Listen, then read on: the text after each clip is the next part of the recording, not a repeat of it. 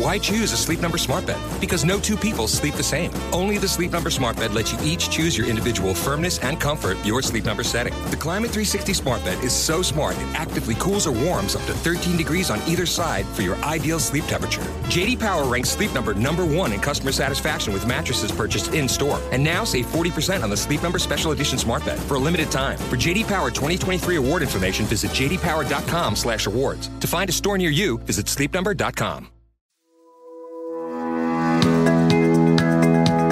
Hello, and welcome to the Parentologist Podcast. I am your host, Dr. Kim. The Parentologist Podcast is a show about everything parenting with a therapeutic twist. I have a doctorate in psychology and am a licensed marriage and family therapist, a registered play therapist, university professor, writer, and mom of two. Each episode of the Parentologist Podcast focuses on a variety of topics related to parenting, family, children, and mental health. I'm glad you're here. On today's episode, we have Dr. Laura Berman, who is the world's leading expert in sex, love, and relationships. She earned two masters and a PhD degree from New York University and has spent the last several decades helping individuals and couples around the globe love and be loved better. She is a New York Times best-selling author of many books, including her latest, Quantum Love, and she is an award winning radio host and has her own podcast called The Language of Love. Dr. Berman, thank you so much for being here today today. Uh, thanks for having me. Yes, absolutely. Well, today is Valentine's Day, and today is our special love episode. And so we're going to be talking today all about relationships and sex. So, super excited to have you here and share your expertise with all of us. Great. Well, it's one of my favorite topics. Yes, exactly. Well, and I think for others too, and I think people tuning in today are, you know, really wanting to a either want to connect with their partner on a deeper level and or maybe possibly spice up their sex life. So, let's get started. I want to start with just more of the emotional intimacy and then we'll get to the sexual intimacy, but you know, for some people, sexual connection comes first, and for others, possibly the emotional connection comes first. So, in your opinion, um, you know, is there one that needs to happen before the other, or how can couples emotionally con- connect more with each other? Well, if we're talking about long term relationships, um, much less monogamous relationships, then absolutely they both need to be there in order for the satisfaction to be there. And in particular for women, I did a national survey several years ago about what the most you know, looking at what the most sexually satisfied women had in common. And it wasn't so much, you know, the technique or even the orgasms they had that determined their true sexual satisfaction. It was actually the emotional connection and intimacy they felt with the person they were having sex with that most predicted for their satisfaction. So it's a huge, I mean, obviously men care about emotional connection too, but if we're talking about heterosexual relationships, it's sort of um, in you know it's kind of like this this uh, circle because women, especially in longer term relationships, are inspired to be sexual when they feel emotional connection, and men feel emotional connection when they are you know as a result of their physical sexual connection with someone. That's what right. feeds it. So it, it, it's kind of reverse for heterosexual men and women, or people more in their masculine, so to speak, versus people more in their feminine. Um, sure. But I do think both need to be there for a sexual relationship to be healthy and long lasting. Absolutely. And so, how can people work on that? How can couples connect more with each other on that emotional level? And what, what advice do you have that, um, you know, maybe it's some quick tips, you know, just touching each other as they walk by each other in the kitchen or something like that? But what can kind of create some of that emotional connection? Well, I think it's important because everybody's a little bit different about what what we all want is to feel seen, heard, and delightful to our partners in our relationship. We want to feel connected with and seen and heard. And everyone's a little bit different in how we experience that, right? Um, right. We about the love languages and all of that. But what I do think is crucial, and I was astounded. Uh, this came out maybe a year or a little more than a year or two ago. It was before COVID, so it must have been a while back. But they they found that most couples don't talk more than 15 minutes a week about things other than the logistics of their lives the repairs mm. the kids the soccer practice school blah, blah, blah, work. Right. So most of us don't invest and if we are together we're both on our laptops or devices. So one of the most transformational things i've you know i find which is very simple but it's a practice that really builds that emotional connection is to commit to just twice a week for 15 to you can start with 15 move to maybe 30 minutes with no technology no kids maybe just music and you're kissing cuddling talking you're not having sex during those times you're just talking about things not the logistics of your life. So it could, you know, and a lot of couples are like, well, what the hell do we talk about then? You know, talk about that. So you talk about a dream trip you'd still like to take, or where you see yourself in five years, or what makes you feel loved, or, you know, what what you still want to create in the relationship, or how you're feeling about life in general. But you share because sharing and connecting and um, and exposing yourself, being vulnerable with each other by really having conversation. It doesn't mean you have to go into the belly of your feelings every time, but um, if you're connecting on that level, it definitely fosters emotional intimacy um, and and a sense of connection, and that along with really making a concerted effort to look for things to appreciate about your partner because and and maybe you know I'll have couples commit to giving each other five genuine expressions of appreciation a day because most of our lens so to speak that we view our partners through is problem based you know you have a story your partner is selfish or lazy or distant or whatever and you're going to find evidence for that wherever you look. But when you set an intention to look for things to be grateful for even things your partner always does, you know, but that you're still right. grateful for and you express that, it's really changing what you're looking for. And it starts to shift the energy between the two of you. Hmm, I like that. I'm just going to sit and pause on that just for a second because what you said I think is very powerful. And I want everyone who's listening to also just think about what that would look like in their own relationship.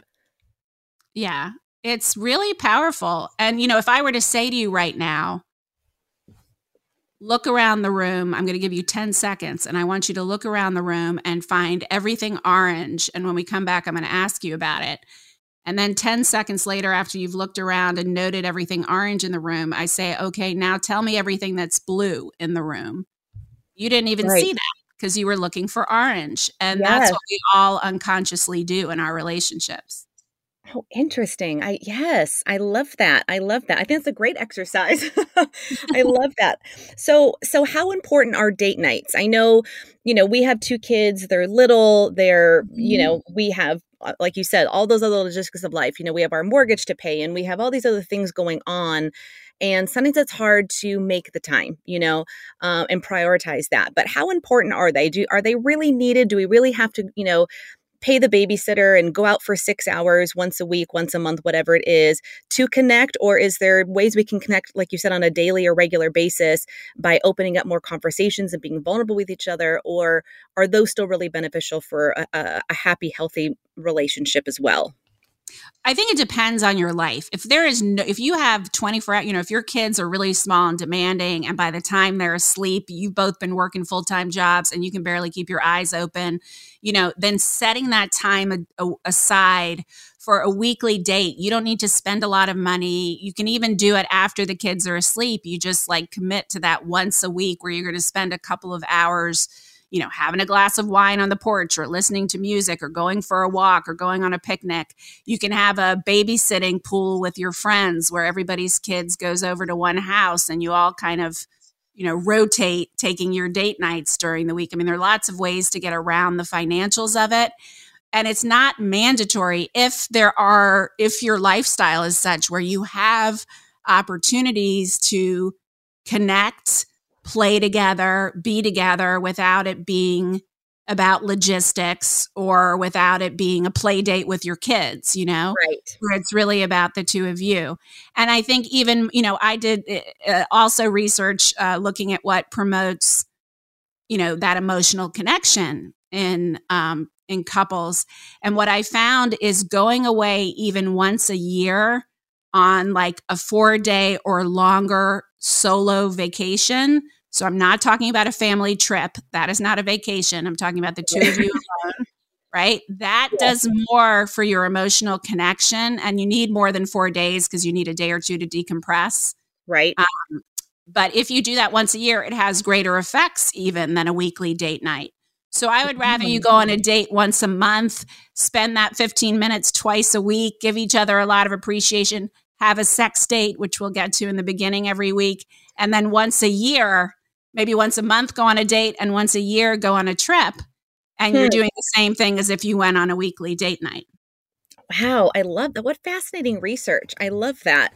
Um, I'm gonna I'm gonna start planning that because I think there's so much pressure on a regular basis to try and keep things up. You know, and I know we're gonna get to more uh, of that on the on the sexual level, like you said, but you know, I think there's just so much, um, you know, because life just kind of gets in the way. Like you said, like we're both tired, we go to bed early, and you know, then you know things just kind of go by the wayside. But um, like you said, if you can intentionally set that time even once a year, and how that builds just as much, if not maybe more intimacy between you two than going on, a weekly date. I, I think that's fascinating. Um, and yeah, something because if you think about it, you're, you're going out for four to six hours, maybe if you're lucky, right? And then right. the first couple of hours you're decompressing, then you start to kind of engage, and that and then by the time you're into it you go home and you're back yeah. into the craziness and so it's like barely maintenance it's much better than nothing um, yes. but but it is even more powerful when you have an opportunity to really sink into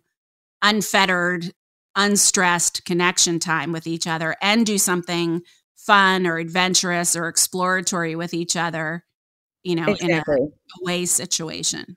I love that. Well then how do we how do we communicate with our partner? So let's say there's something missing. Let's say it is we want to say, you know, to our partner, you know we'd like some more date nights or um, i, I want to get this this need across you know I, I need more affection from you physical affection or just whatever the case is how do we open up those those lines of communication and and get those needs that we have expressed to our partner where they're open to it and we feel vulnerable vulnerable enough to actually express them yeah. I mean, it's a process. I think getting clear on what you are looking for, need, want more of is step one, right? Yes. step two is before you even bring it to your partner, is okay, so I'm looking for more connection time and more romantic gestures, let's say, in my relationship. The next question is, what am I doing or not doing to inspire that? Hmm. Because what I find more often than not is when one partner says, I want more romance or I want more connection, they're just sitting back and expecting their partner to do it, or they're bitching and complaining to their partner about a million things every day. And the last thing their partner feels is connected and romantic, right? Or right.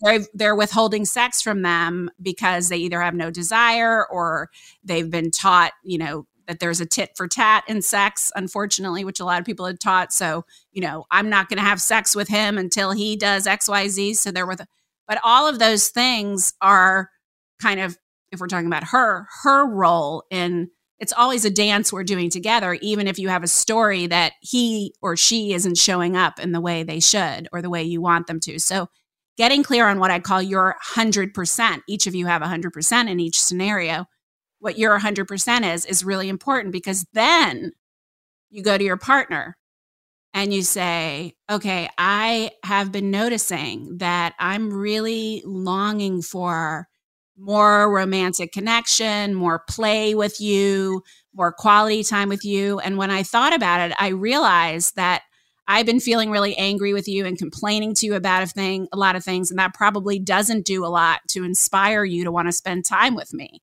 So I'm committing to shifting things in me and looking for ways to really appreciate you and play with you on my end.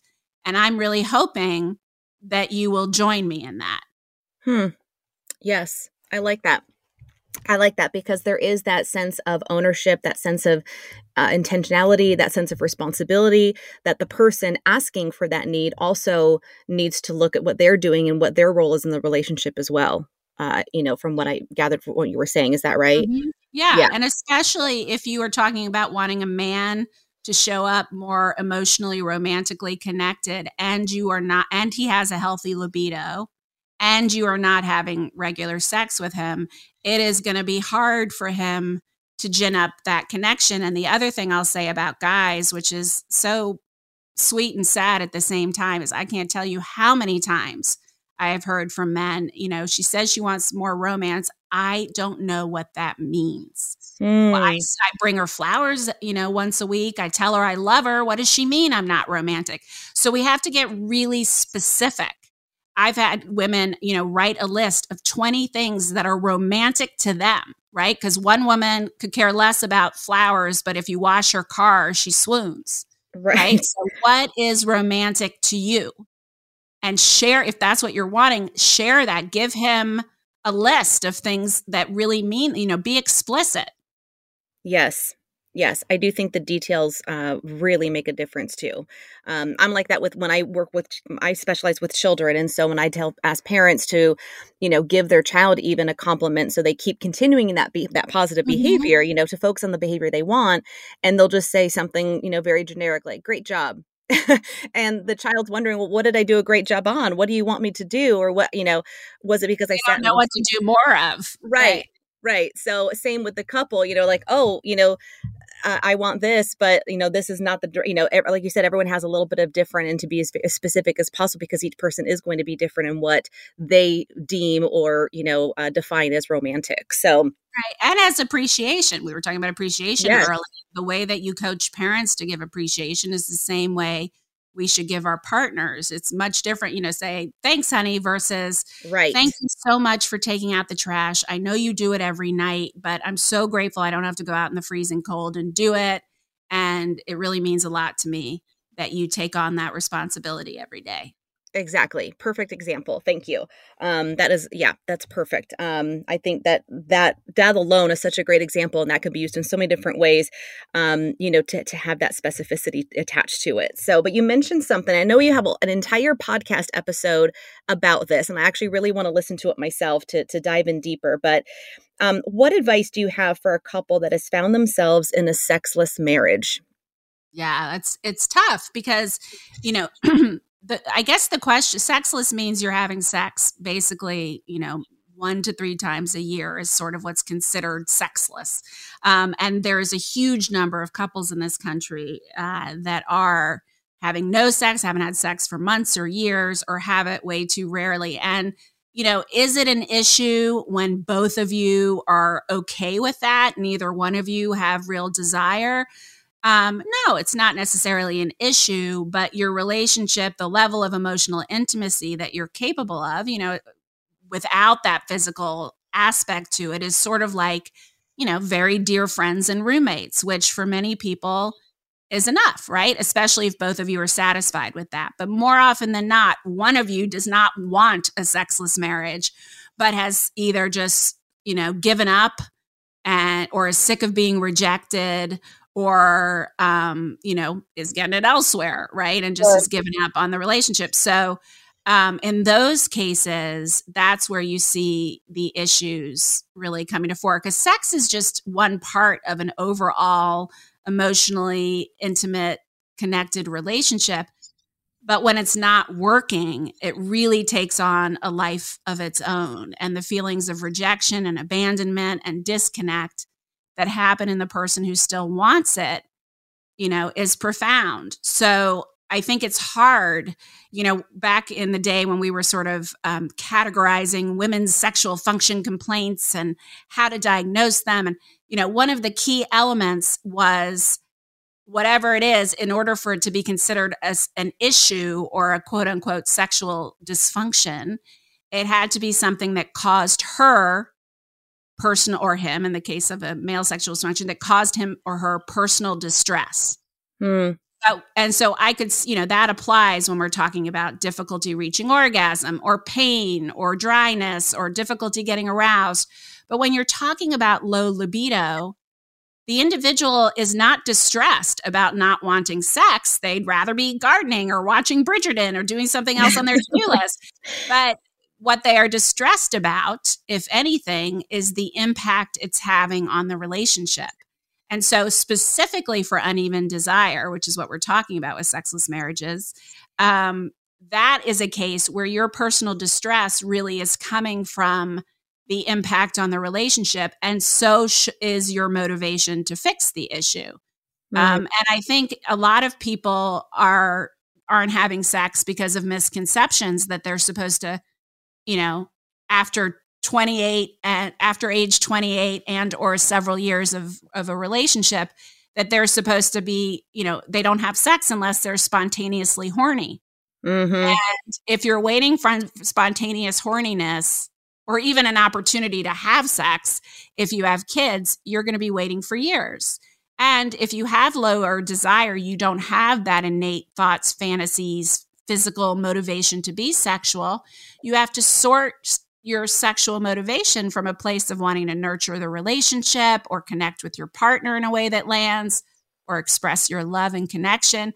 And what most people say, especially women who have low desire and do this, what I'm saying is that, yeah, sure, I'd rather be doing something else on my to do list or whatever. But once I get started, you know, and I'm in it, I enjoy it. And I think at the end, oh, I should do this more often. But then yes. I just lose my motivation again. So that's why it's so important to commit to that and even to schedule those sex dates on a minimum of once a week.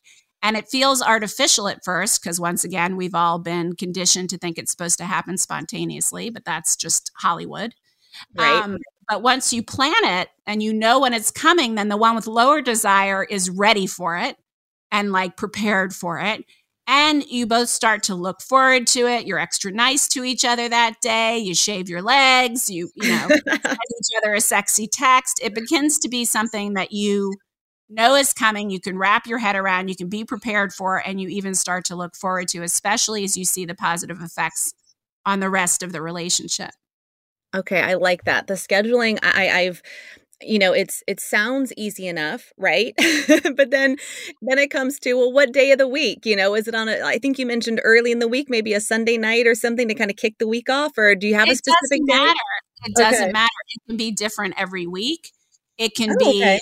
saturday afternoon when your kids are napping it could right. be it could be in the morning. I don't, if you're someone who gets exhausted at night, I would not make your sex dates at night. Um, and uh, I mean, when my kids were young, I would even get a babysitter. I would get a babysitter to come over at 12 in the afternoon, like from 12 to 6. And somewhere in there, my husband and I would go out and do something. And then we'd have our sex date before or after. And then, you know, we'd be all set for dinner with the kids by the end of the day. So that's um, great. But you don't, but you don't even need a babysitter um, necessarily to do that. So um, it can be look at your schedules and make it. for some couples, it's going to be the same day and time every week. For other couples, it may be different every week. Okay, I like that. You know, you hear these terms, you know, sex makes things complicated, and then the not having sex makes things complicated, right? So, should it be that complicated or or can it be just we schedule it, we do it and we move on and that will in itself create less complication? Yeah, I think a lot of the comp- sex is complicated when you're not in a relationship because it complicates the dynamics between the two of you and the questions and the attachment. And one of you doesn't want a relationship and the other does. Sex in an existing relationship is not complicated in the same way. It gets complicated when there are issues to discuss or one of you isn't fully satisfied. But you're right, it doesn't have to. And, and when one of you has low desire, it gets super complicated because the one who still wants it you know what won't reach like the one who doesn't want it won't reach out to cuddle kiss or hold the hand of the one who wants it because they may think she's trying to start something and she's going to reject it again. And he won't reach out for her because he's anticipating that she'll cringe or reject him. And so all the other trappings of playfulness connection hand holding flirting cuddling go by the wayside because both of you are sort of awkward about it when you set your sex date, and I often do this with couples I work with, I say, okay, for the foreseeable future, they either are having no sex if they've really been struggling with this, or sex once a week at an appointed time. And the rest of the time, there is no guessing. Are we, aren't we? Will he, won't she? And it's, you're just free to kiss, cuddle, connect, all of it. And it's not ever going to lead to sex. And then mm-hmm. that way right. you're kind of stoking the flames all week until your sex date. Hmm, I like that. I like that. Um, I, I, like how you also mentioned, you know, the mismatched libidos because, you know, I've when I used to do some couples therapy myself before I started focusing more on children, you know, you would hear one of them say, you know, I, I'm good if I don't do it, you know, maybe once or twice a month, and then the other person is saying, well, I I could do it every day, and there's that discrepancy and that pressure almost for the person who has the lower libido to kind of rise up to the person that has the higher libido. You know what I mean? And there's that mismatch yeah you have to you have to find the happy medium in those cases. And so you know one of you might want i i was doing this on a show that aired i think it aired already with nick cannon uh, with a couple where he wanted it five days a week and you know she didn't want it at all. And you know i said to him look you're not gonna we're not gonna move to five days a week. We're gonna move to one or maybe two days a week if she can you know if that feels good to her but we're gonna start with one so it's really about meeting in the middle, um, where she's pro or he, whoever has a lower desire, is going to be having a little more sex than they might be wanting or doing naturally. And the one who wanted more sex is probably going to be having less sex, but is perfectly happy because before they weren't having any sex, you know? Right. So, um, what I find is that if you have one to two really good connected sexual encounters, and it doesn't mean that it has to be like a three hour extravaganza, but where you're both into it and present and communicating and enjoying it and and it's um, connected, then you know most people, even if they prefer it five days a week, can take care of themselves the other two, three to four days a week and are perfectly fine. Exactly. Exactly. Now, where should a couple start? So, let's say there has been a dry spell.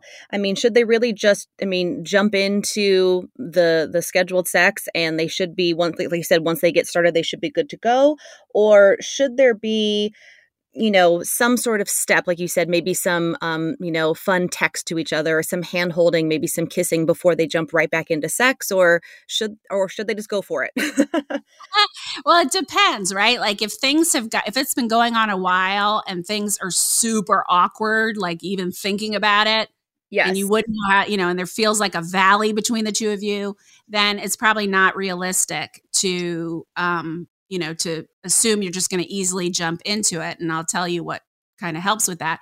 But for a lot of couples, they've just gone through a dry spell or it's really, you know, kind of fallen off over the past six months, year, whatever, or it's always been, they've had sex regularly, but it's always been a bit of a struggle. Those couples will have an easier time just jumping into it, so to speak. But for those couples who really have that awkwardness, then I still would want them to make those dates. But during those dates, they really are rediscovering each other. So maybe, you know, on the first sex date, the first week, or maybe the first month on their sex dates, they're just giving each other, you know, a naked uh, massage where they aren't focusing on arousal or stimulation where it's not going to lead to sex and then the next time you know they start doing a little, you know, they kind of move through the bases. They start doing a little breast or genital stimulation and they kind of work their way up. Um, that's what I find, you know, is really kind of, and sometimes in those cases, it really helps to have a sex therapist or a couples therapist guiding you through the process, especially if there's been a lot of rejections and emotional damage and the stakes feel high and you feel awkward with each other it helps to have an outsider kind of guide you through a process. Yes, exactly. And I was also going to bring that up too. If maybe someone, one, one of the partners, or if not both, but one of the partners maybe had some kind of previous uh, sexual trauma from a previous relationship or childhood mol- molestation, or just there's something, um, you know, a sexual assault, something like that, which I know can be another topic for a whole nother yeah. episode. But, um, but that should also, you know, go see some professional care if there's um, something in the past that is preventing them to having the healthy sexual relationship in the present. Yeah, and I think absolutely. And I think that's a really important point because what I find, and it was fascinating to me, it made so much sense when I first kind of saw this pattern. But what would what I saw happening is that, you know, there I would see a lot of women who were molested or abused in childhood, maybe even got, or earlier in their adulthood, maybe even got therapy and worked through that and were capable of having a very loving, intimate, fulfilling sexual relationship with someone else. But then when they had maybe after their second child when it often happens or if they had a very difficult birth and they and they have scarring that causes pain or as they move into perimenopause or menopause and they just either it hurts and they don't want to do it or they don't want to do it because they don't have the desire even the propositions and sexual interest of a loved trusted partner feels too close to home and so i see a lot of women who had prior somewhat resolved histories of sexual abuse and trauma experience PTSD in the face of their partner's interest when their desire is tanked. Hmm. And so, very often, it's sort of a secondary layer of healing that's needed in order to move through to a happier sexual place for the two of them. So, it doesn't have to be that you've never had therapy before, or you've never gotten healing before, or that uh, um, you know, you're somehow broken. It just means that what's going on in the relationship right now is triggering, which is right. understandable. Absolutely, absolutely. And luckily there's, you know, people like yourself and others and, you know, other therapists that are out there and professionals that that can that can help, you know, with that. So um, you know, with all of this, really, you know, just couples, intimacy, you know, like I said, there's uh, sex therapists and, and whatnot. So, um, and I know you touched upon this, and I, I, liked how you talked about the sex dates and how you can kind of lead up to it, you know, where there's certain expectations um, and, and maybe not for others. But what is the secret sauce? You know, how do couples keep their passion alive in a long term relationship? Like you said, especially if they've been married for, let's say, 10 years, they have a couple of children. And how do you, how do you keep that, that passion alive? Yeah, you know, I get asked that every time I speak to a group, and, you know, they're saying, how do you spice it up? How do you keep it interesting? Um, it's definitely commitment and maintenance and like committing to doing it on a regular basis. But, um, and there are things you can do, right? Like, and I always say to them, you know, I could give you 365 tools and role plays and i could have you you know tell you to make a fantasy box which is really fun where you both write down all the fantasies you'd like to act out together and you pick one out once a month and you know there's lots of things you can do. I have lots of books about all of that but in truth you know after a year or a year and a half because maybe some of them you do a few times the novelty is worn off that and you'll be back asking for another set of mm. things to try, right? Right. So what I have found is that what we're really looking for when we ask the question you just asked is that we're looking for how to create intensity because in the beginning of a relationship that intensity is natural due to the way our brains are responding to new love the addiction center of the brain is lit up like crazy and we can't get enough of each other and the discovery is so exciting and then once you really know each other and you understand each other and the commitment is there and the dirty socks are on the floor and the kids are screaming you know you don't have the same level of excitement but you can create sexual intensity both with the flirtations and the butt grabs and the penis taps as you're walking by and you know right. keeping that kind of playful energy between the two of you but also, if you really are in a place where sex has become a little lackluster, but you have a level of trust and connection between the two of you, you can take it to the next level with, you know, what I call quantum sex. So it's one of the most popular chapters in my book, Quantum Love. Love it. Um, but it shows you how to create a more spiritual, um, intense ex- physical experience during sex, how to move the energy of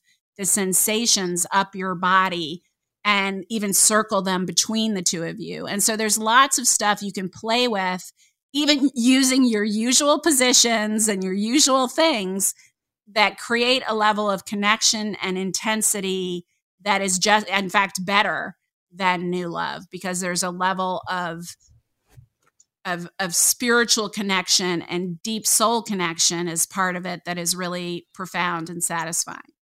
I, I like that. I'm I'm gonna get your book too. By the way, I'm gonna um because I you know I, I you know because you hear things like like you said you, you mentioned role play, um you know maybe possibly that you know to spice things up in the bedroom. You know you you put on a wig. I've had you know friends even say, well I got I got a new wig at the store and we're gonna role play where he's gonna pick me up at a bar and take me home and I'm this new person and you know, um which is which can be fun. You know it that's playful and yeah um but you know but i i know you've talked about this you know before in in, in many different realms obviously um about sex toys um so i just want to take a minute you know we're we're almost done with the episode but i want to take just a few minutes to talk about sex toys and you know the benefits of them uh, what the benefits are and if you have a number one sex toy recommendation that every mm-hmm. couple should have well, uh, yeah. I mean, I have a line of sex toys, and if you go to my website, um, you can find them. But um, I, I think there's definitely a place for them in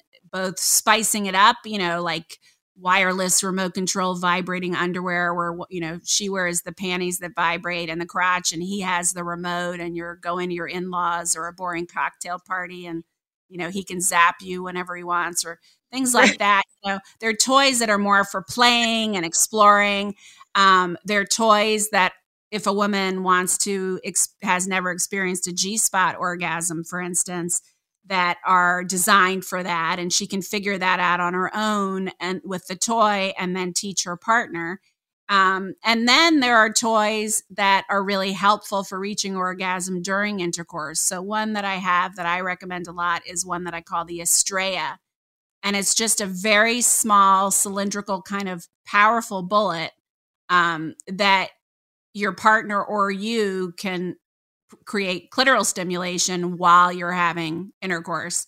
So it you know since only 30% of women have orgasms during intercourse and it's usually because they're having clitoral stimulation at the same time especially after multiple vaginal childbirths or with hormonal changes women typically need a lot more stimulation in order to get aroused. So it's easier when it's small like that to kind of incorporate, you know, depending on your position, it can fit in between the two of you, or if, you know, um, providing that direct stimulation while you're having intercourse. And so, um, but you know, every it, you learn a lot. Even if you go on one of those online stores together, you learn a lot about each other. Oh yeah, I would love that costume. Oh yeah, I've never tried it I've always wanted to. You know, you learn things about your partner that you never knew before going shopping like that together. Right, exactly. And what is what is a good way if you have a partner that is maybe a little skeptical of sex toys or skeptical of maybe doing something like that? Um, do you, how, how do you get around that, or how can you maybe warm them up to the idea of, of, of spicing up the bedroom in that way? Yeah, I think a lot of men are nervous about them because they feel like they're going to be replaced or that they're somehow not good enough and you need, you know, extra help. And what I try to make clear to them in these situations is what I told what I was talking about already with regard to that research on what the most sexually satisfied women have in common. You know, it's that emotional connection. So, yes, the vibrator may be moving at a speed that no human hands or penis or tongue could move, but it isn't asking her about her day. It isn't staring into her eyes. It isn't emotionally connected to her. And you are the one that she needs in order to do that. And also, I try to help them understand, especially if you are someone who needs that help. Um, you know, a lot of women up to that point have maybe been faking it because they feel bad or they don't want to make him feel bad.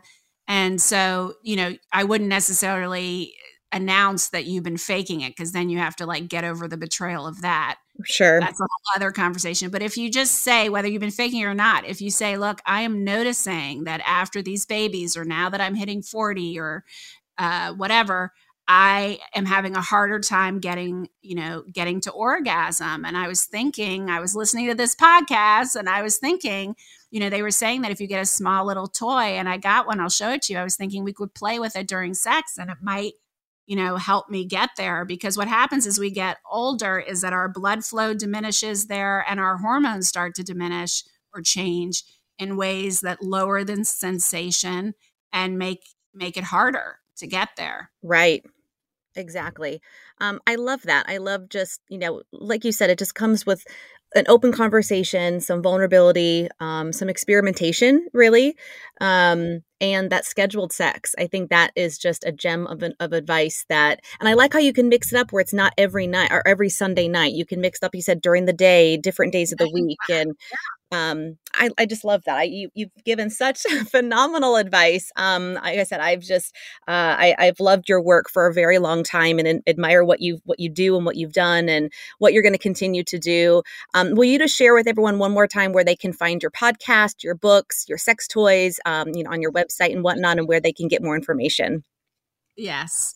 Um, so if you go to drlauraberman.com, L A U R A B R M A N, uh, you can find links to everything and you can follow me on social media. I'm always putting tips and tools on there, all at Dr. Laura Berman.